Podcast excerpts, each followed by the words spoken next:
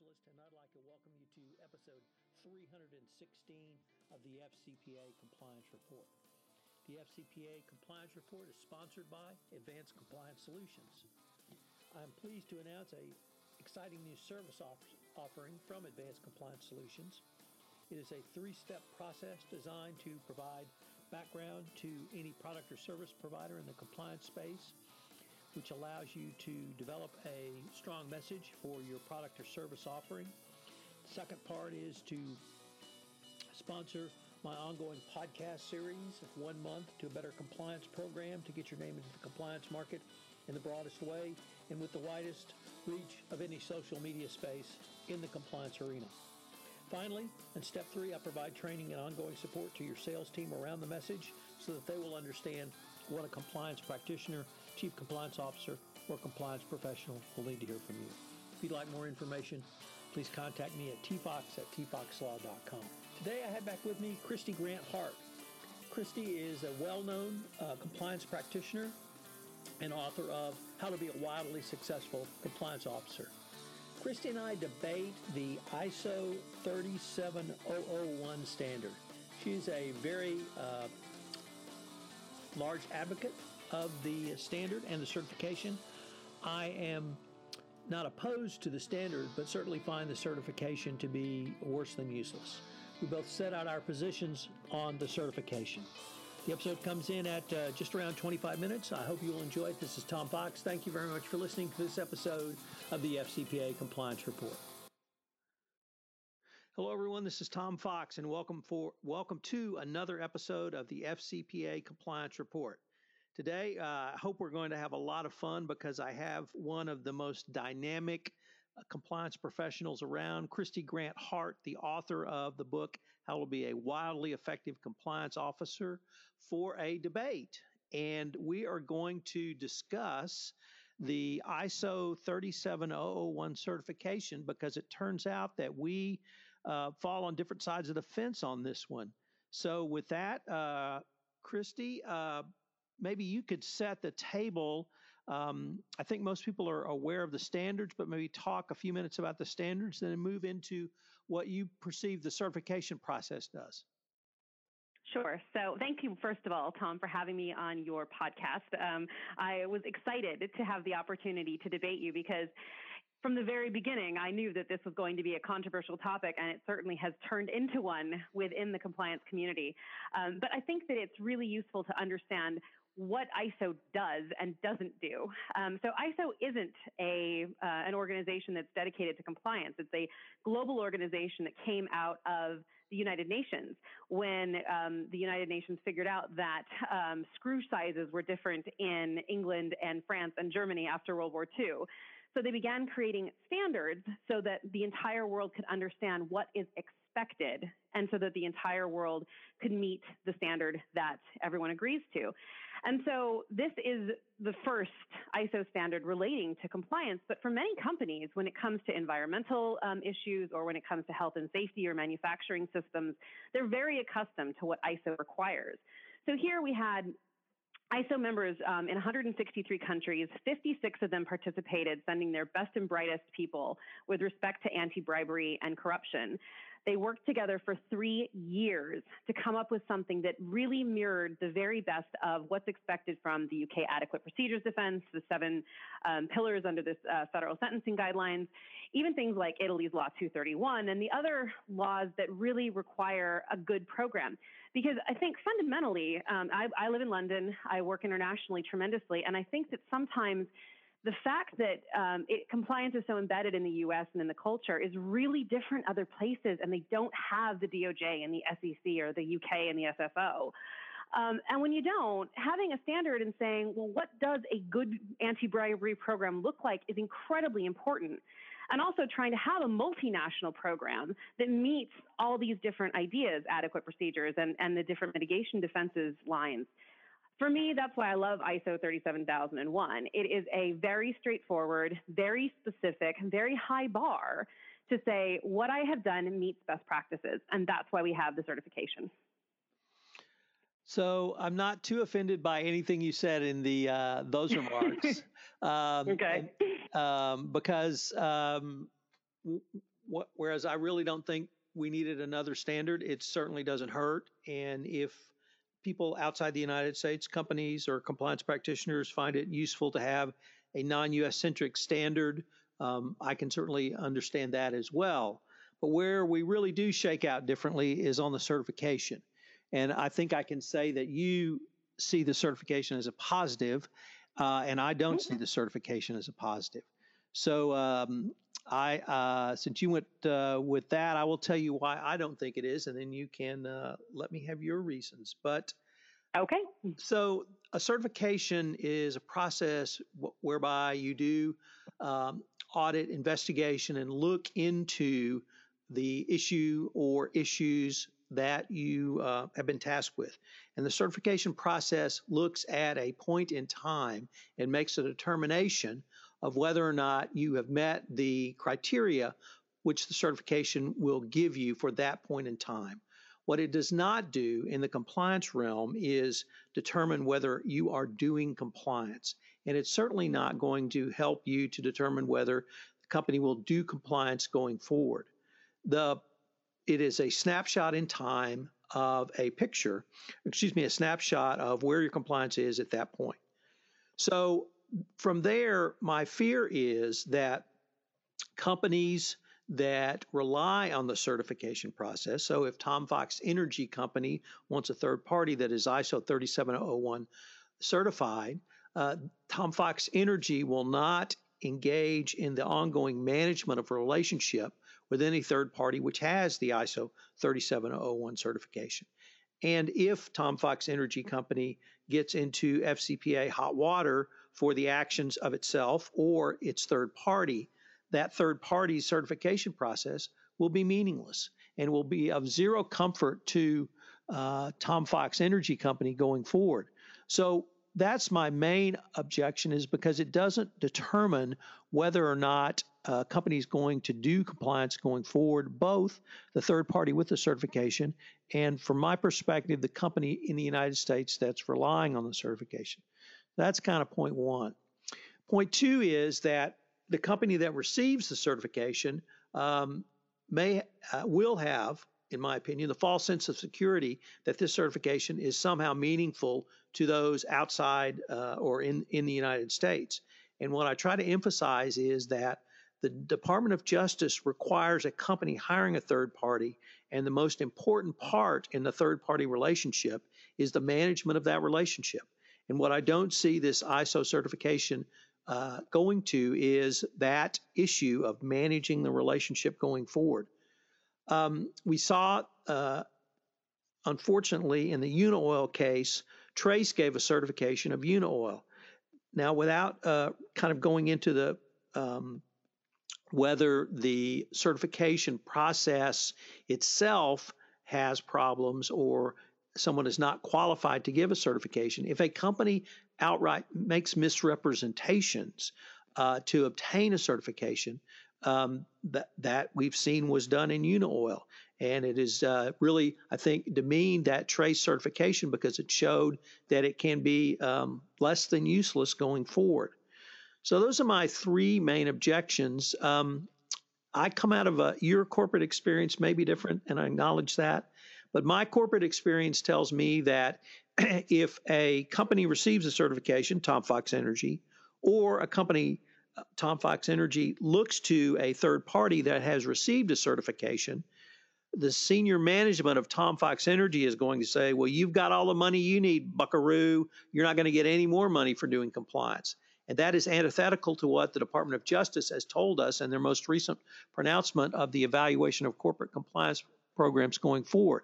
And in the energy space, I don't think I think uh, senior management will, use this certification as a way to not properly fund companies, both who have the certification and those who rely on the certification from other third parties, from continuing to do compliance uh, going forward.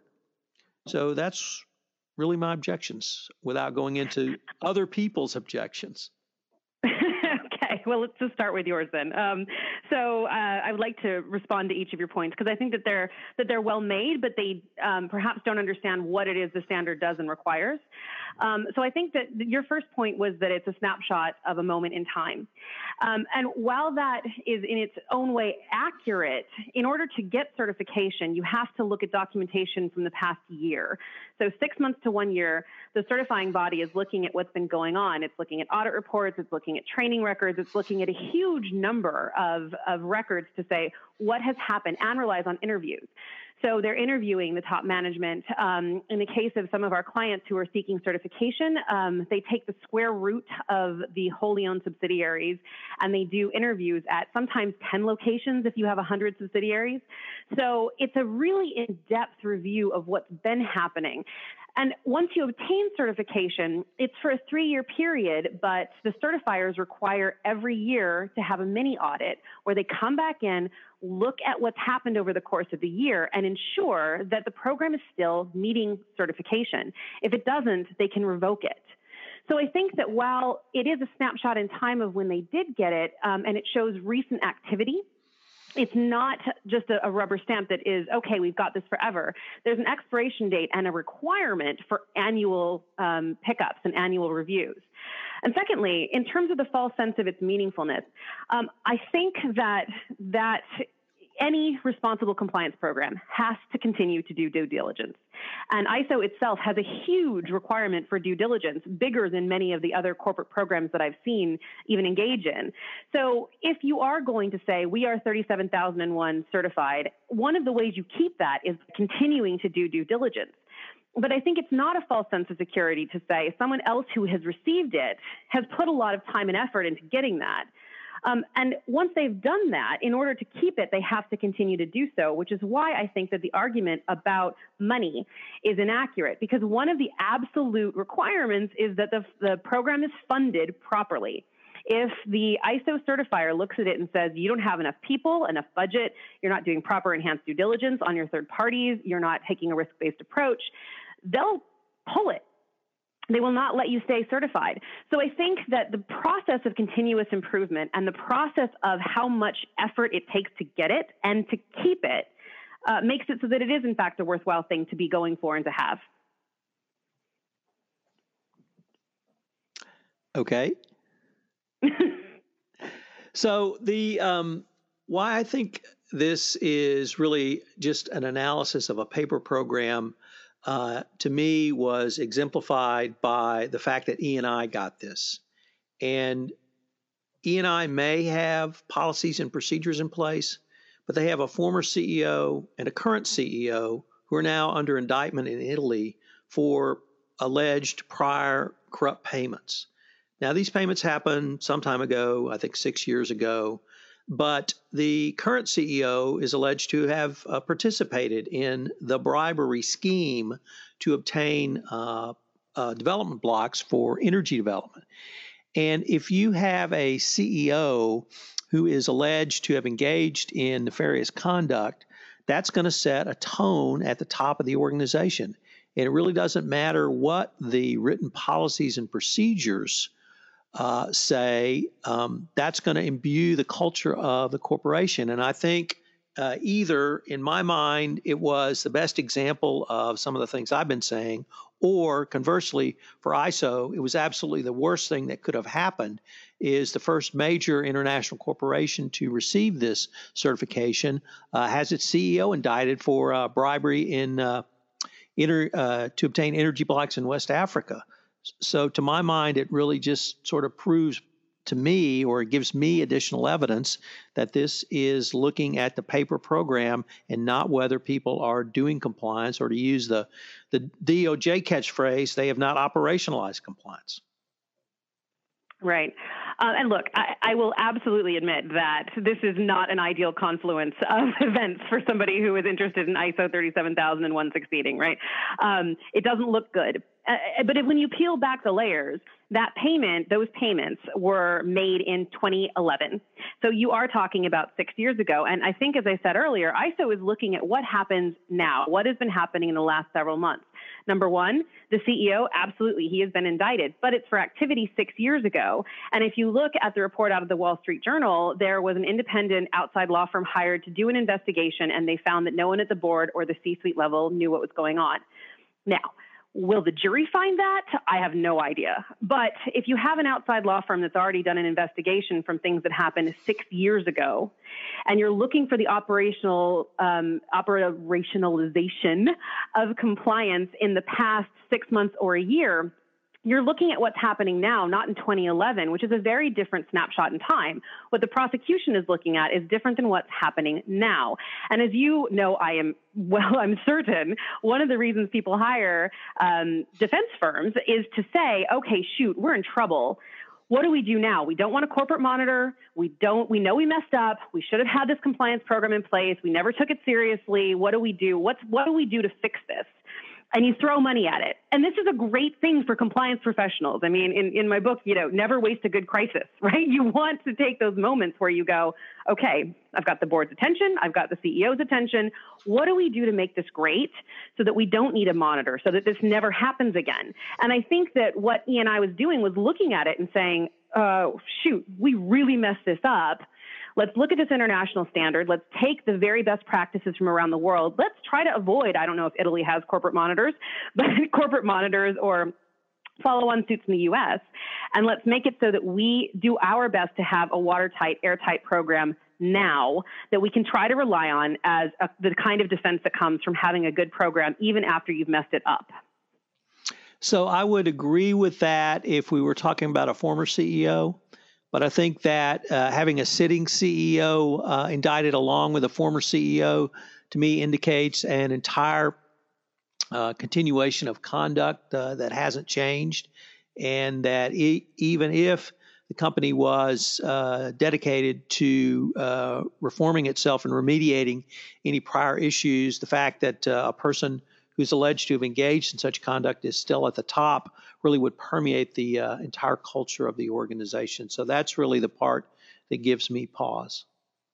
Yeah, I mean, I'm not sure that the board did the right thing in that in that respect. Um, I mean, I, maybe you put him on gardening leave until you've had a trial and make the decision. I mean, at the very least, it'll be a distraction.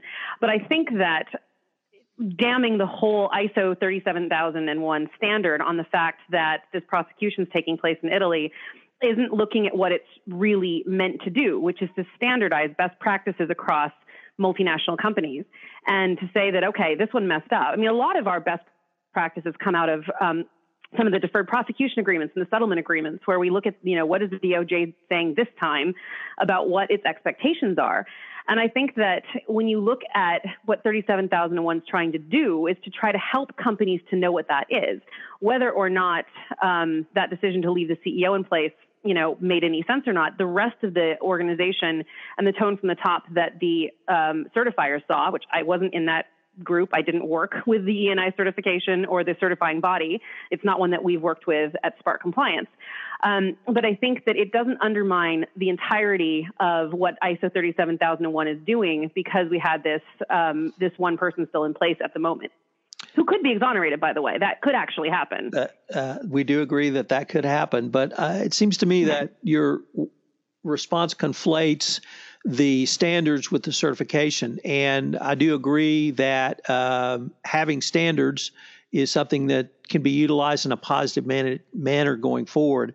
Uh, my uh, concern is with uh, the certification process. Let me turn to another issue that I forgot to mention, which is the certifiers themselves. So, mm-hmm. whereas uh, I have a very high confidence in your ability to go in and assess a compliance program. Uh, I may not have a high sta- uh, high uh, uh, acceptance of certifiers I don't know, or people who are not in the greater compliance community that I haven't met at a conference, and we're still a fairly small community, even uh, globally. So my other concern is that. Uh, there are going to be certifications given by people who are frankly not competent to give uh, such certifications. So what are your thoughts on that? I think that's a very high risk proposition. Um, I think that one of the reasons that we specifically um, have chosen to work primarily with Ethic Intelligence and the British Standards Institute is because we want to be very careful with who provides certification. Uh, with respect to Ethic Intelligence, they've been doing their own certification for 15 years, and they were the ISO body to, um, from France, their representatives. Um, same with British Standards Institute. And I think that when you are looking, if any of the people listening are looking for certification, that it's critical that you go for one that has um, a proper reputation. The other thing is there is um, going to be what is what is in the works right now with the world's accrediting bodies is an accreditation for this type of certification body. So, in other words, um, you would have to, it takes two years to get that certification or that accreditation um, capacity because they have to look at you and who your auditors are and what they know and if they have the right experience and what your process is in order to become an accredited certifier. So I think as this matures, that that will be less worrisome when you look at um, only wanting an accredited certifier.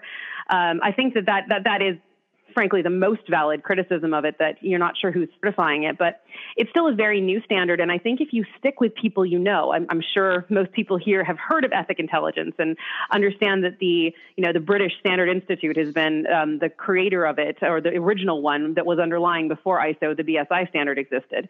Um, so I think that if you stick with the right places that it, it is meaningful. And maybe that's something important for compliance professionals to understand that while I would never, ever advocate strictly relying on certification saying, okay, great, we don't need to do any due diligence at all on you. I think that would be foolish. Um, looking who is, who is the accreditor um, and maybe asking for the audit report to see, you know, where do they get their minor nonconformities or any major nonconformities and making sure that you approve their program as well.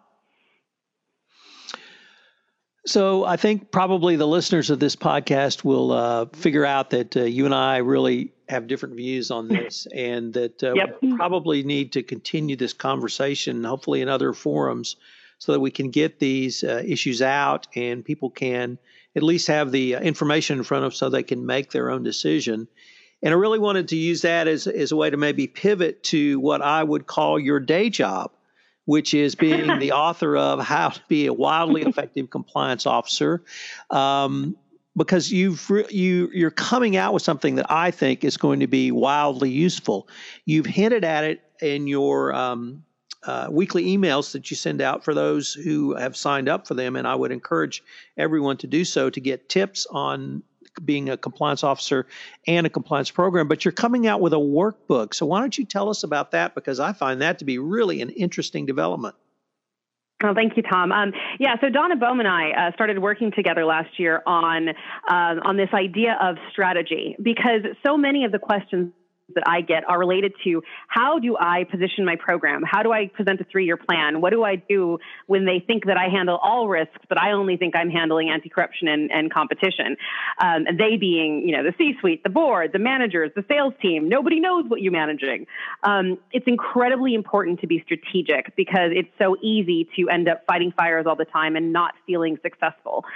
So what we did was we created this workbook that has lots of exercises, quizzes, space, writing, examples, letting people in the community say, okay, how do I do this? How do I approach this?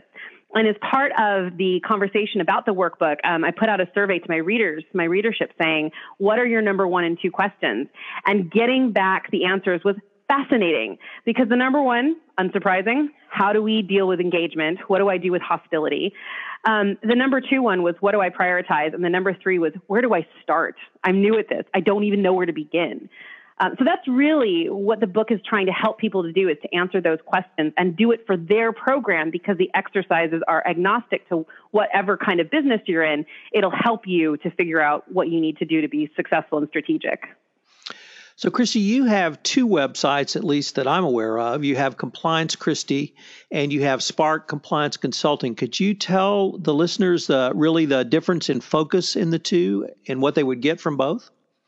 Yeah, absolutely. So Spark Compliance Consulting is my consulting company. We're Los Angeles and London based, um, and we focus on things like helping people get their ISO certifications, due diligence programs, program review, the the the, the classic compliance consulting stuff. Um, but Compliance Kristy, it's which is K R I S T Y, that is all about the community. So it is about how are you wildly effective? How can we use behavioral norms? What kind of strategy can we use? How do we? Um, I have tips of the week that are one minute videos about really engaging with with your board, with your C suite, with your managers, um, and dealing with the problems that happen when you are a compliance officer.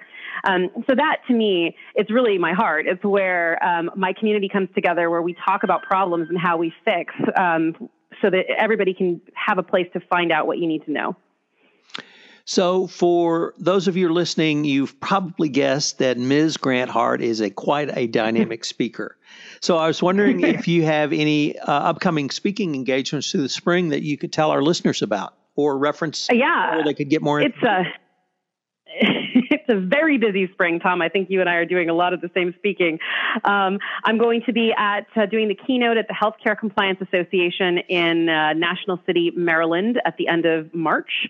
Then uh, speaking at the Women in Compliance Conference in London later that week, and the following week I will be in Prague at the European Compliance and Ethics Institute, giving the keynote there.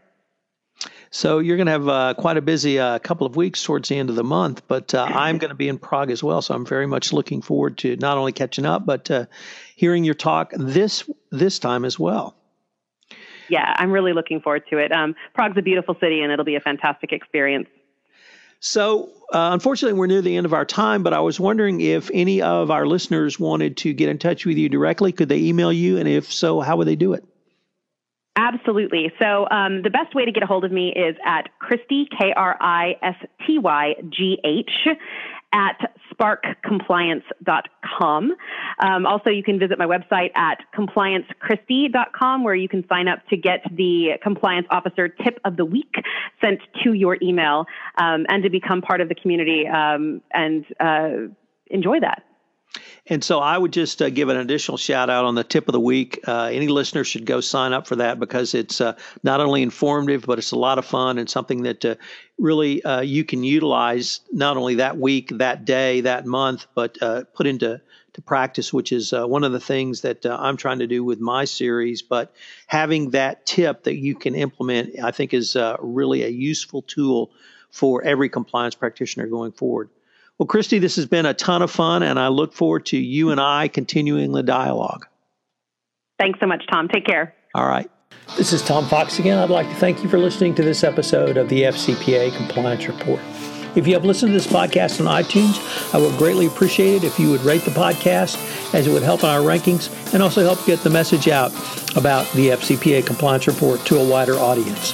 Also, if you have any questions you'd like uh, answered in a mailbag episode, please email them to me at tfox at tfoxlaw.com. This is Tom Fox. Thank you for joining me on this episode, and I hope you'll join me on our next episode of the FCPA Compliance Report. This podcast is a part of the C Suite Radio Network.